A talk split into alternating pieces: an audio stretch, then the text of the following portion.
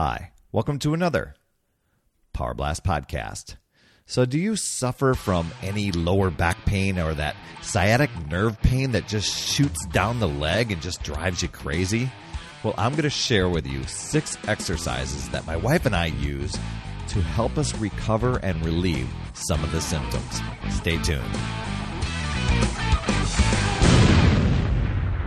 Hey there, my friend Perry Tinsley here, creator of the Power Blast podcast, the power of possibility, passion, and purpose. And we're going to talk about that that nerve pain stuff that uh, happens to a lot of us when it comes to just those bulging discs or degenerative discs that happen in the lower back and can just pinch on that sciatic nerve and shoot the pain down the leg. It's just crazy wild.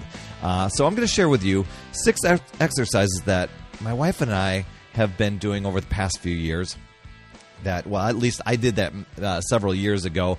My wife is dealing with this right now, and she's uh, she just started some exercises, and I'm like, I used to do those, so I want to share share some of those with you. Um, but before I do, I'm going to just share share a little story with you on how I discovered them, and then I'm going to encourage you to reach out to your doctor, to reach out to a physical therapist or, or to a chiropractor, somebody that can help you validate that you should be doing these, these moves or, or that you need to be doing some of these moves. Now, it's interesting. Right now, my, my wife is dealing with a bulging disc.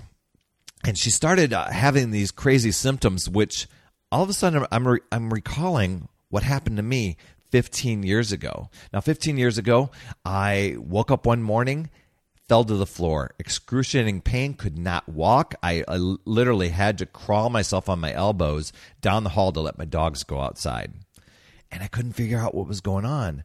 And several months of trial and error to try and figure out what this problem was eventually led me to a lot of frustration, a lot of pain, and I eventually went to a doctor who uh, prescribed that I go and get an MRI. And that revealed that I had a degener- degenerative disc, is what it's called. Now, I had been going to a chiropractor for, for several months, and we were just kind of guessing what, what's happening, what's going on. But we really didn't have the proof until that MRI, what that MRI revealed. So, for the next 16 weeks, I, I started going to physical therapy. And that physical therapist said to me, which was encouraging and a little deflating, he said to me, I cannot get rid of we, we, we aren't going to be able to get rid of your degenerative disc but we will get rid of those symptoms and all the pain that goes with it. And for the past 15 years it's been great.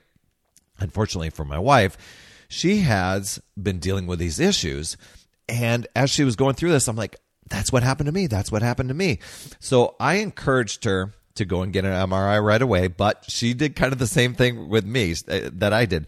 She went and went to chiropractor, did some guesswork. It, it was trying to figure things out, uh, and eventually did go and get an MRI, which revealed that she had a, a bulging disc. Which uh, it's like the front part of the disc that's the, of your spine that's facing toward your stomach. Um, the, a bulge is is uh, uh, bulging out of it and, and pinching or pressing on a nerve, uh, the sciatic nerve that's shooting down the glutes and into the leg, and it feels like knives that are stabbing into her calf. Now, for me, I had it on the opposite leg, and the the pain was so intense that the nerves just stopped working in my feet. Well, I don't know if they stopped working, but my foot was always numb. That I walked with a, a floppy foot. It was it was crazy wild. So um, that's why I say check with a doctor. And you know, both of us have had MRIs, and both of us have also benefited from decompression. Now she's going to a chiropractor that has a special table that helps decompress some of that spine and take the tension off off that nerve, and she's getting some relief from that. It's taken a long time. For me, I basically hung from I, I, I would put my hands and grab onto a pull up bar and just hang hang there, let my toes kind of uh, touch the ground a little bit, and that would create some relief. Or I would uh, go to a kitchen counter and I'd prop myself up, but I would also lock my feet underneath the the bottom of the counter, so I kind of decompress and pulled apart on that spine. But it would just be temporary relief. Um, so needed to do some things. And there were some physical therapies and uh, some some exercises that we did along the way to, to help that out. So i am going to walk you through these six exercises that have seemed to work well for us. Uh, if you're watching on the video version you're going to see what those exercises look like. If you're listening to the audio version, I will just do my best to describe the move so you can understand what's going on. But once again, check with your doctor, chiropractor, physical therapist to help you out. First move uh, Cobra extension. Uh, this, the, I'm going to tell you the reps, uh, the, the how many sets and how many reps my wife is currently doing. And I, I just recognize the moves, and I'm like, oh, I got to share this with us, with you guys. So Cobra extension, extension, it was three sets that she's doing, ten reps each, and basically you begin lying face down on the floor on a, on a firm surface of some sort or on a mat your elbows are bent and uh, your hands are underneath your shoulders, and you slowly press the body upward, arching your back, gently squeezing your lower back muscles, maintaining that forearm contact with with the ground or with the floor. Uh, during the movement, you pause momentarily and then you lower down to the starting position. And you repeat that over and over she's doing 10 reps. Next move is called a dead bug. Love that. uh, so she's doing two sets, 10 reps each, resting 30 seconds between each one. And this time, you're going to flip over, you're going to be on your back, lying on the floor, and you're going to bring your knees up into a 90 degree position. So your knees are just above the hips, and you're reaching your arms straight up. And then you, act, of course, activating the core and, and flattening your, your um, back against the, against the floor, and you slowly lower one leg and straighten one leg, and the opposite arm goes over your head, and then uh, so and, and you're not going all the way down to the floor. You're kind of still uh, keeping that uh, hovered above the floor. Then you slowly return to the starting position and then repeat on the other side and you continue that for for the for that number of reps the next one you've probably heard of before it's called the cat camel um, and she's been doing three sets 10 reps each, resting 30 seconds in between each one. And basically, you're on your hands and knees on the floor. So your hips are above the knees and your, your, uh, your shoulders are right under, your hands are right underneath your shoulders, keeping your spine straight. And then you round your back upward and stretch that mid back between the shoulder blades and then you relax and let your stomach fall down as you arch arch your back. So holding each position roughly three to five seconds and then just repeating uh, for each uh, repetition and set. The next one is an alternating knee to chest hug and she's doing one set basically doing three reps and uh, for for 30 seconds each, and then resting 30 seconds in between each one. Super easy. It's lying on your back, putting your legs out uh, that are they're they're bent, but your feet are on the ground.